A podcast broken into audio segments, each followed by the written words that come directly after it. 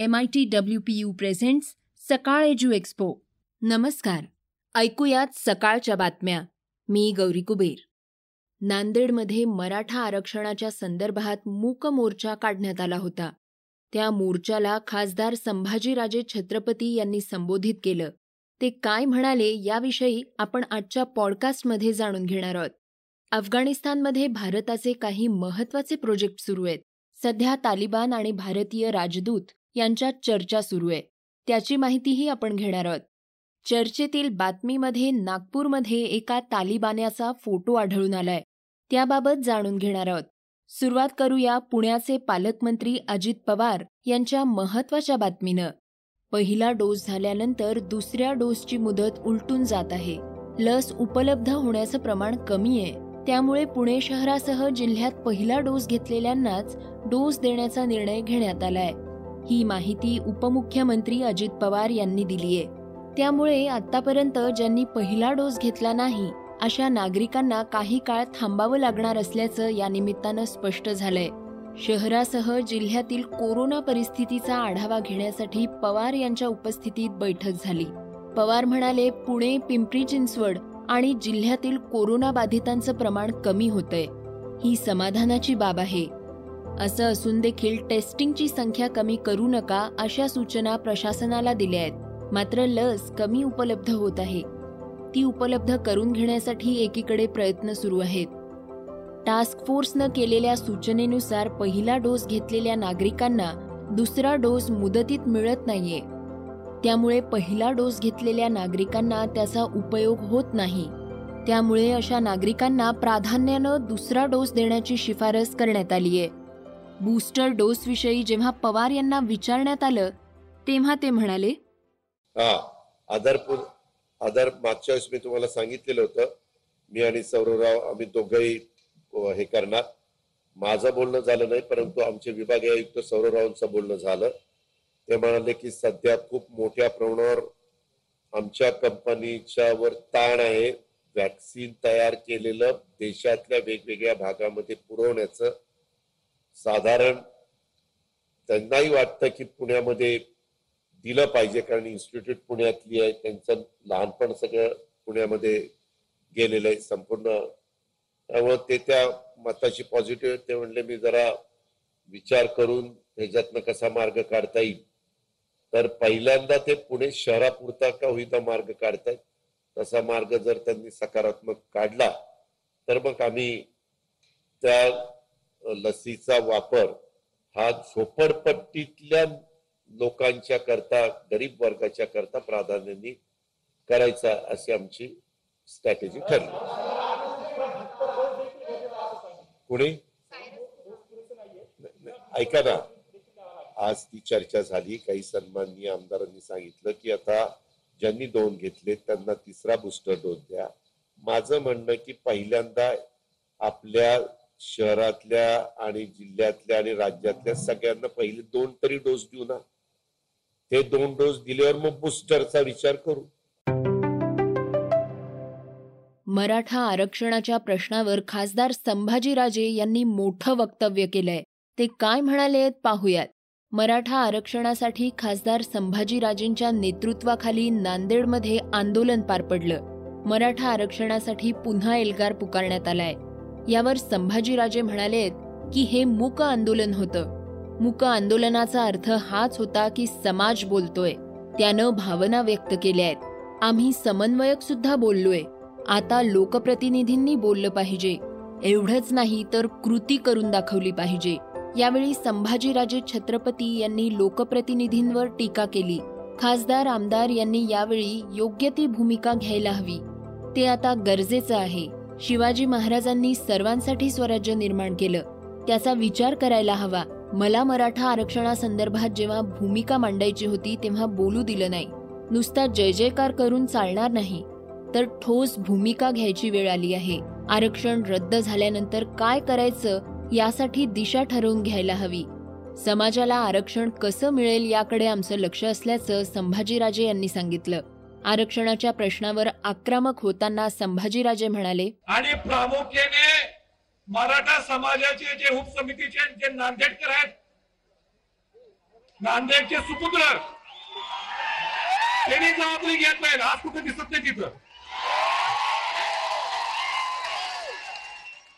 तर त्यांनी जबाबदारी घ्यायला पाहिजे.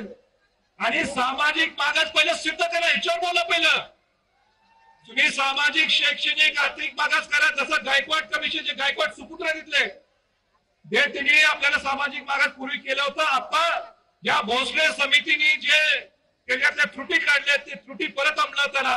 आणि तुम्ही एक नवीन प्रवर्ग करून जो प्रवर्गामध्ये जे कोण लोक घातलेत ते सुद्धा काय बोगस मी दाखवून देतो. त्याच्या दोन दोन दोन लाख पोलिसच्या केसेस आहेत.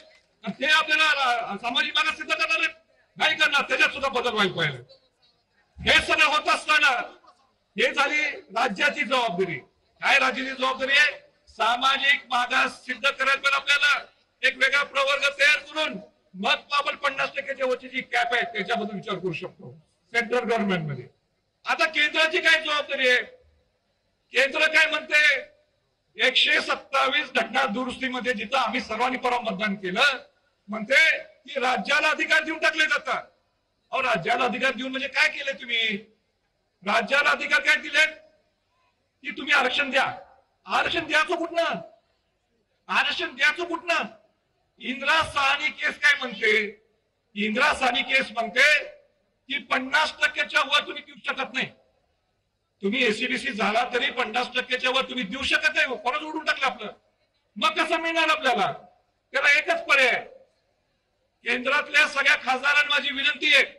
आणि केंद्रातल्या सरकाराला माझी विनंती आहे. तर द्यायचं असेल आपल्याला जर तुम्ही अधिकार दिला असेल एकशे सत्तावीस घटना दुरुस्तीत ते तुम्ही अनेक अमेंडमेंट एक घटना दुरुस्ती करायला पाहिजे. जे मी परवा माझ्या पार्लमेंटमध्ये मांडलं ते काय म्हणतात? सर्वोच्च न्यायालय की मराठा समाजाला इंदिरा सानी मधल्या पन्नास टक्के आरक्षणच्या वर सुद्धा द्यायचं असेल राज्याने तर आपल्याकडं फार फ्लंग इंग्लिशमध्ये मी मराठीत सांगतो काय? फार फ्लंग अँड रिमोट ही परिस्थिती पाहिजे. म्हणजे तुम्ही दूरवर म्हणजे डोंगरात राहणारे पाहिजे. किंवा एकदम दुर्गम भागात राहणारा व्यक्ती पाहिजे. हे जर तुम्ही कंडिशन लावली तर राज्याला अधिकार सुद्धा देऊन आपल्याला पन्नास टक्के आपण पन्नास टक्क्याच्या वर गेलो बावन्न टक्के आपलं आरक्षण आहे. मग आपल्याला हे आरक्षण कशी देणार? हे हा प्रश्न माझा केंद्र सरकार. तालिबान आणि अफगाणिस्तान संघर्षावर एक महत्वाची बातमी हाती आलीये. ती ऐकूयात. भारताचे अफगाणिस्तानात अनेक इन्फ्रास्ट्रक्चर प्रकल्प सुरू आहेत. या संदर्भात तालिबाननं अत्यंत महत्वाची भूमिका घेतली आहे. भारताची इच्छा असेल तर ते त्यांचे अपूर्ण इन्फ्रास्ट्रक्चर प्रकल्प पूर्ण करू शकतात असं तालिबानचे प्रवक्ते सुहेल शाहीन यांनी सांगितलंय. आम्ही कुठल्याही दुसऱ्या देशाला किंवा गटाला आपल्या भूमीचा दुसऱ्या देशाविरोधात वापर करू देणार नाही हे स्पष्ट आहे. भारतानं इथे अनेक प्रकल्प उभे केले आहेत. काही बांधकाम इन्फ्रास्ट्रक्चरचे प्रकल्प सुरू आहेत.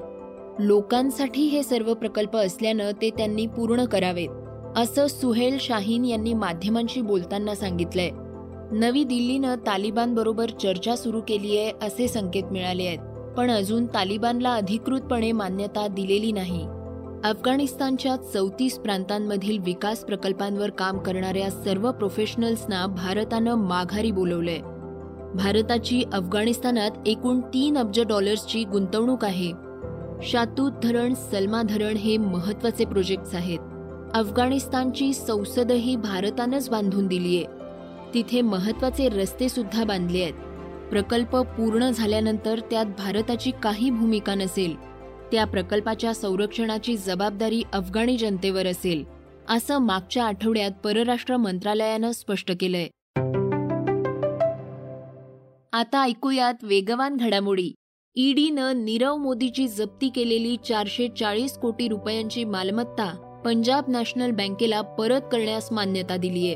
मुंबईतील विशेष न्यायालयानं पंजाब नॅशनल बँकेला चारशे चाळीस कोटी रुपयांची मालमत्ता परत करण्याची परवानगी दिलीय.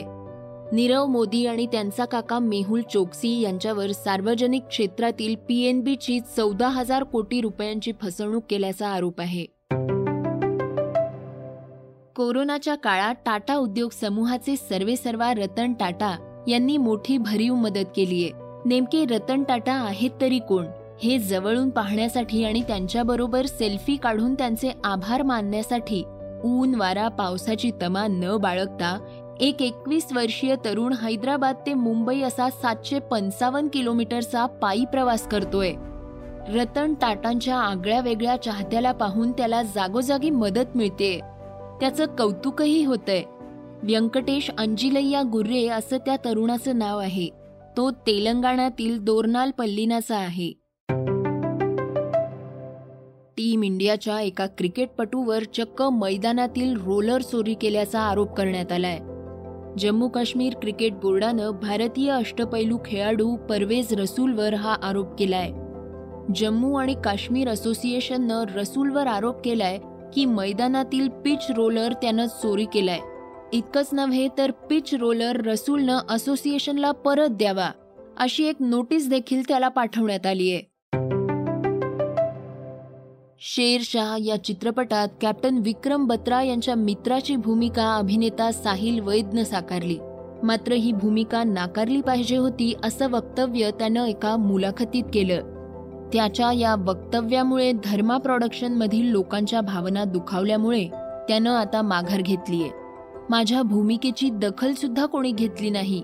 त्याऐवजी एखाद्या जवानाची भूमिका साकारली असती तर चांगलं झालं असतं असं त्यानं बोलून दाखवलं होतं.